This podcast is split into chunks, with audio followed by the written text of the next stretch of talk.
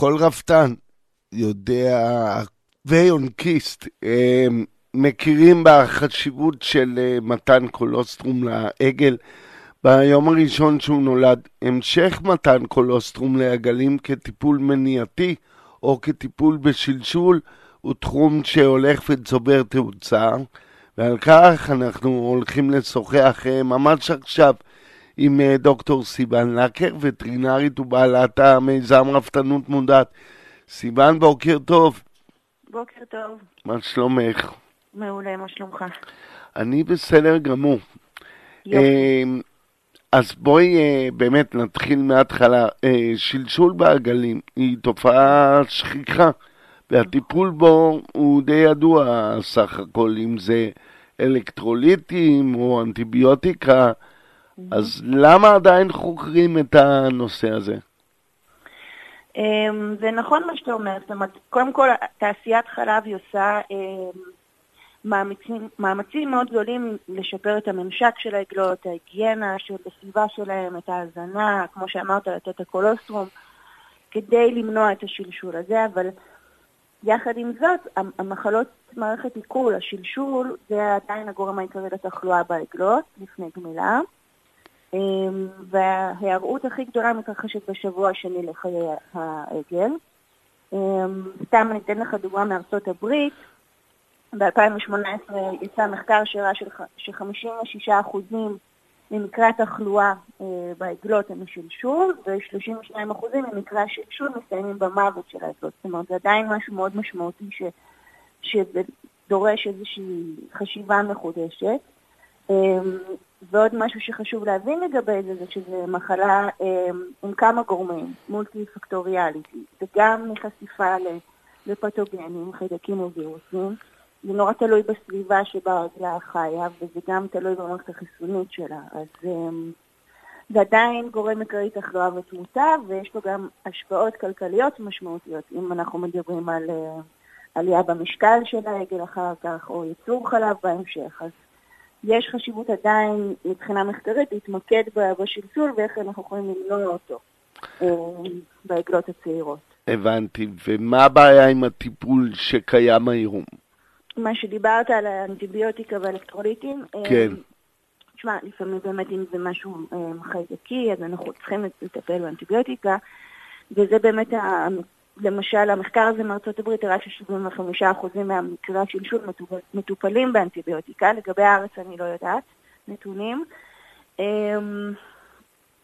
הבעיה עם אנטיביוטיקה היא כפולה, גם זה מפר את האיזון החיידקי שקיים במערכת העיכול של העגלה, ואז המערכת העיכול מתפקדת פחות טוב, וחשש נוסף, יותר הדיבור שקיים בציבור זה שימוש מוגבר באנטיביוטיקה, בתעשיית המזון ויצירת עמידות לחיידקים, אז אנחנו רוצים לנסות לצמצם.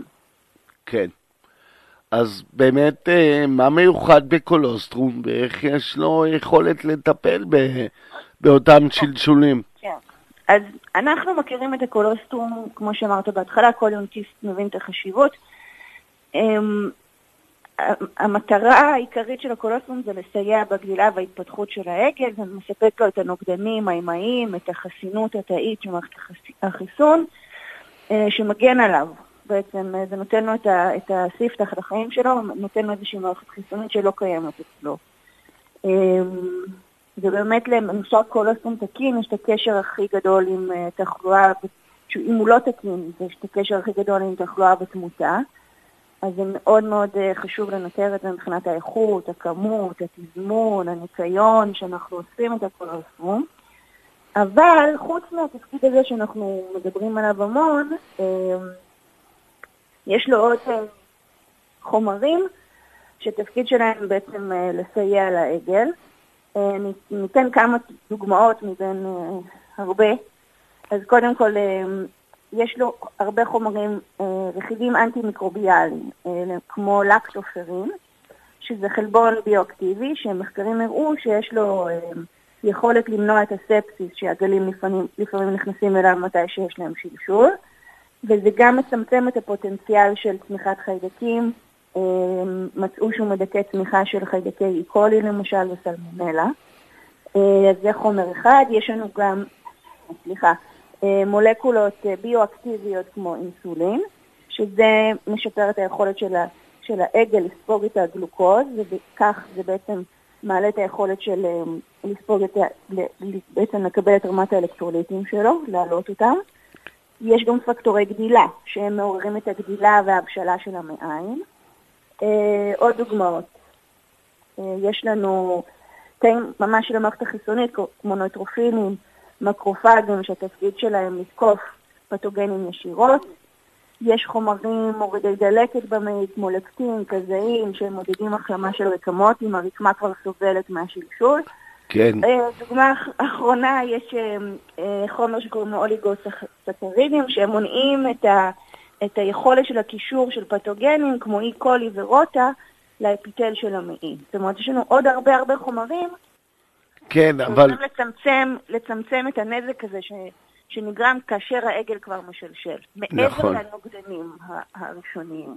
נכון, אבל כל מה שתיארת עכשיו, זה רקע תיאורטי למה קולוסטרום יכול לעבוד. נכון. השאלה, אם יש מחקרים שבדקו שימוש בקולוסטרום כטיפול מניעתי או טיפול בזמן שהעגל סובל משלשול.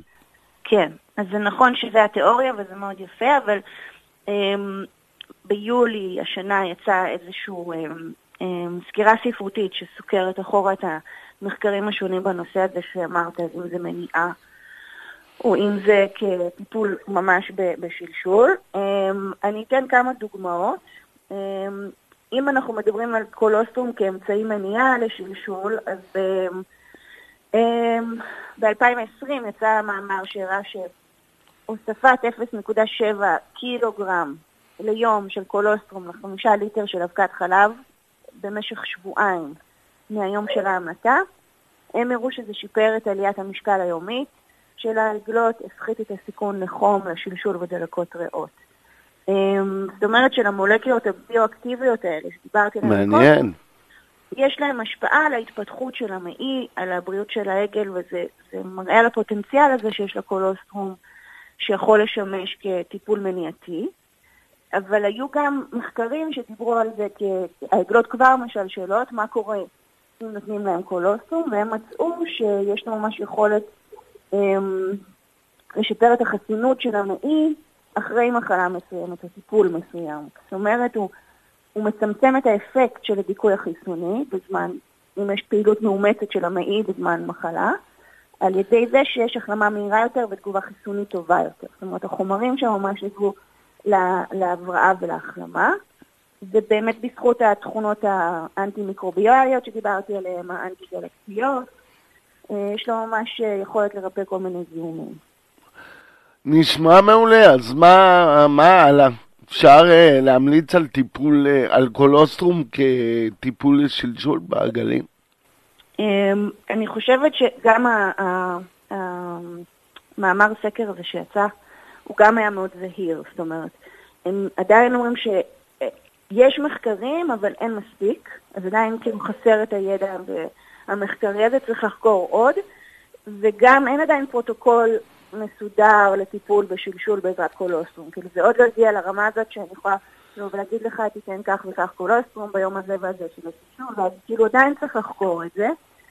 אבל מה שכן, המחקרים שכן יצאו כבר, הם מראים שלמרות שהמעי כבר סגור ואין מעבר של נוגדנים, כי זה באמת ב-24 השעות הראשונות, חוץ מהנוגדנים יש לנו את החומרים האחרים, החומרים הביואקטיביים האלה שדיברתי עליהם, שהם מפחיתים את ההיארעות של השלשולים, ואם באמת אחד המחקרים הראה שתוספת של קולוסטרום לתחליף חלב שהעגל מקבל, הוא מפחית את הסיכוי להשתמש באנטיביוטיקה ב-60%. וואו. בגלל היכולות של הקולוסטרום מתפקד בעצם כנגד שלשול, מחלות רב. כתרופה טבעית. אז זה מאוד משמעותי. כן. כן. וואו. אוקיי. מעניין. מעניין. שהמשיכו לחקור, כי זה באמת תחום מאוד... נפוץ אצל עגלים, נכון, צעירים, נכון. עגלים, עגלות. זה מאוד מבאס כן. עגל משלשול, ממש מבאס. לגמרי. כן. אוקיי, דוקטור סיוון לקר, וטרינרית ובעלת המיזם רפתנות מודעת, תודה רבה ששוחחת איתנו. בוקר טוב. שיהיה שבוע טוב, ביי. ביי ביי.